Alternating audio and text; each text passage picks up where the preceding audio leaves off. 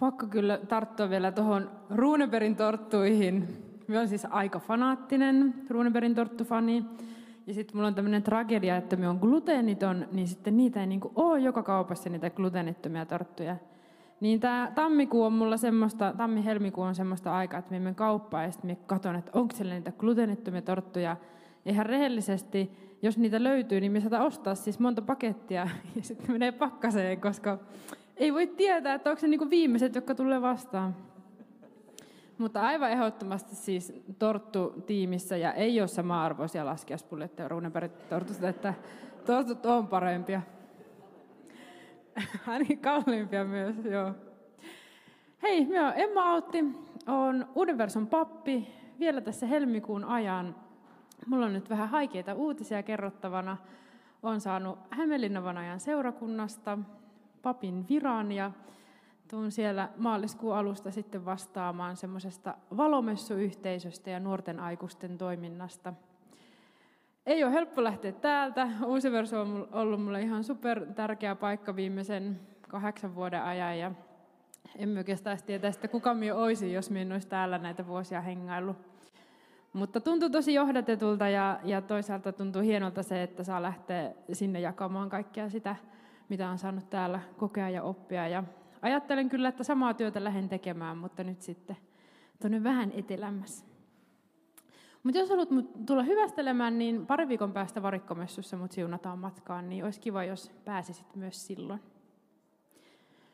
Mutta ihana puhua tässä täällä kirkossa toistaiseksi mun viimeisessä saarnassa yhdestä mun lempiaiheesta, nimittäin Jumalan perheestä eli seurakunnasta.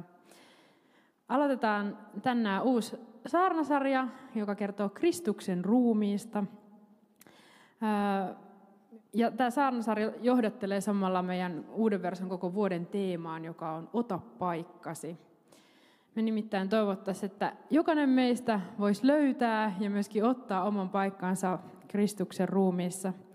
Ja toivon, että tämä saarnasarja auttaa sinua näissä pohdinnoissa. Mutta sukelletaan päivän evankeliumiin. Siellä Jeesus tapansa mukaan hämmentää. Jeesuksen luokse olisi tulossa hänen äitinsä ja veljensä, mutta he ei pääse – Luettiin tämä teksti Matteuksen evankeliumista, mutta se löytyy myös Luukkaalta ja Markukselta. Ja Luukas kertoo vielä tarkemmin, että he eivät tungoksessa päässeet hänen luokseen. Eli siellä on siis niin paljon väkeä Jeesuksen ympärillä, että he ei niin kuin mahdu sinne. Ja tämä on tilanne, jossa Jeesus venyttää perheen rajoja. Hän sanoo, että hänen veljensä ja sisarensa ja äitinsä on jokainen, joka tekee taivaallisen isäni tahdon. Ja tämän sanoessa hän samalla osoittaa oppilaita, jotka kuunteli hänen opetustaan. No, mitäs ihmettä tästä nyt pitäisi ajatella? Mun nuoruuden nuorisopastori opetti, että yksi hauska tapa lukea raamattua, tai oikeastaan evankeliumeita, on se, että kun Jeesukselta kysytään jotain, niin sitten peittää sen Jeesuksen vastauksen ja miettii, että mitä hän tuohon voisi vastata.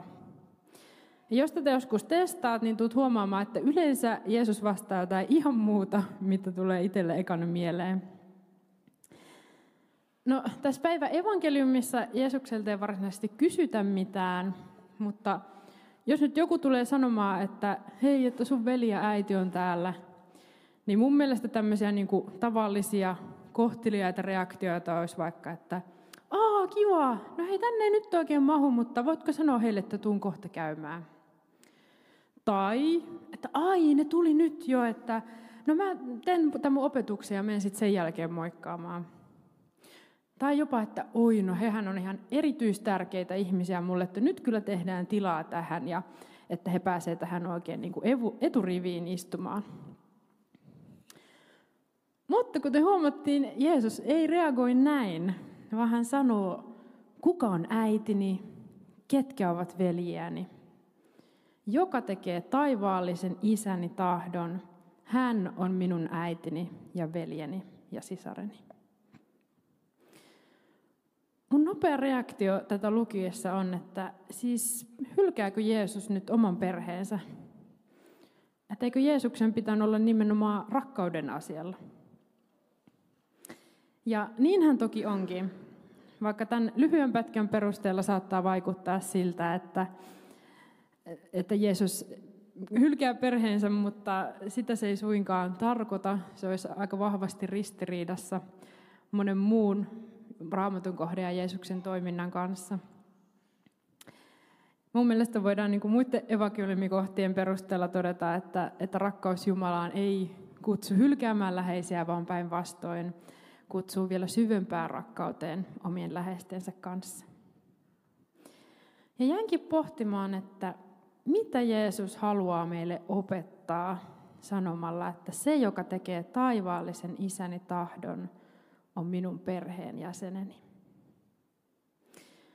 Mä ajattelen, että Jeesus haluaa tässä opettaa meille, että me ollaan perhettä. Me tässä seurakuntana, Jumalaa etsivinä, Jeesuksen seuraajina, hänen oppilainaan, me ollaan perhettä keskenämme ja myöskin Jeesus kuuluu tähän meidän yhteyteen. Meitä ei ehkä sido samat geenit, mutta meitä sitoo Jeesuksen veri, joka on ristillä vuodatettu meidän jokaisen puolesta. Ja se on niin vahva side, että se tekee meistä perhettä ja jopa enemmänkin. Usko Jeesukseen luo jopa perhettä vahvemman yhteyden. Voisiko sanoa jopa niin, että jos veri on vettä sakeampaa, niin Jeesuksen veri on vielä verta sakeampaa. Aika hurjaa. Jos nyt lähdetään siitä, että me ollaan perhettä, niin mitä se tarkoittaa meidän elämän kannalta? Mitä se tarkoittaa meidän toiminnan kannalta? Luulen, että moni saattaa tällä hetkellä miettiä, että no ei musta ainakaan tunnu siltä, että me ollaan perhettä. Niin kuin näiden ihmisten kanssa. Tästä teemasta voi olla hyvinkin erilaisia ajatuksia ja kokemuksia. Ehkä joku on tullut eka kertaa tänään varikkomessu ja sitten on silleen, että Aa, mullahan on joku toinen perhe ja varmaan nämä ihan kivoja tyyppejä, mutta en nyt ehkä kuitenkaan niin kuin sisaruksiksi sanoisi. Jollekin tämä taas saattaa olla sellainen niin kuin toive, että vitsi, tulispa näistä ihmisistä mun perhettä.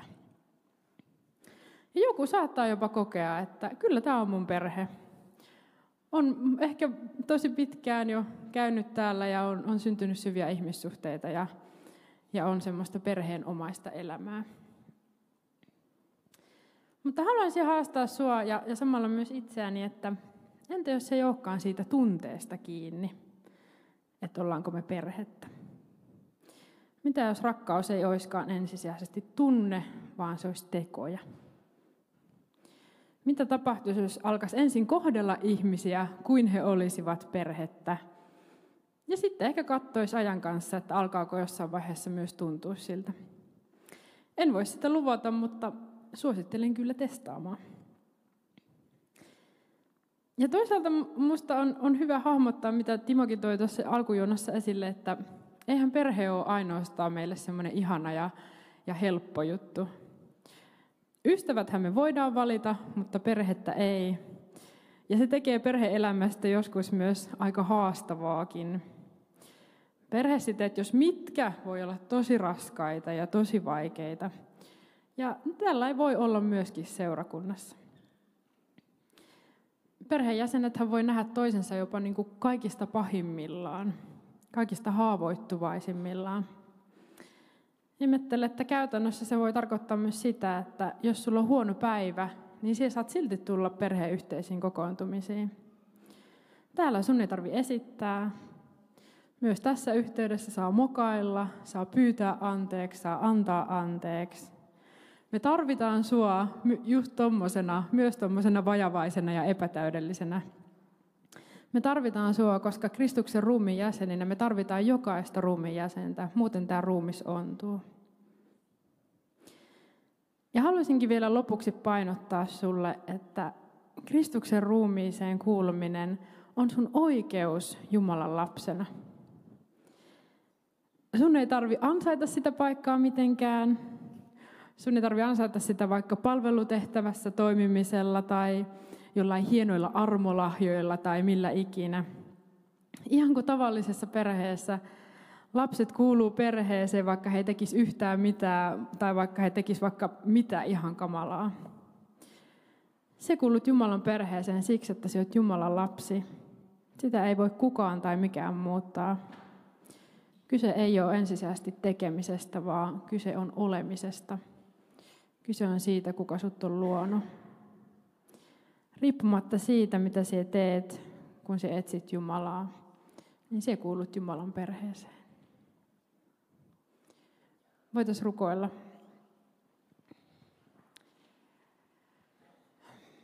Pyhä Jumala, me kiitetään tästä yhteydestä, mikä meillä on. Pyydetään, että tee sun rakkaus entistä enemmän todeksi tässä seurakunnassa ja, ja meidän jokaisen elämässä. Opeta meille sitä, että mitä se tarkoittaa, että me ollaan perhe. Mitä se tarkoittaa, että me ollaan sun ruumis. Rukoile erityisesti, että jos joku kokee olevansa erityisen ulkopuolinen, niin Herra, puhu hänelle ja kutsu häntä erityisesti lähemmäs ja käytä siihen meitä muita perheenjäseniä. Avaa meidän silmiä ja korvia ja, ja opeta meitä kohtaamaan meidän veljet ja sisaret, niin kuin se kohtasit. Jeesuksen nimessä, aamen.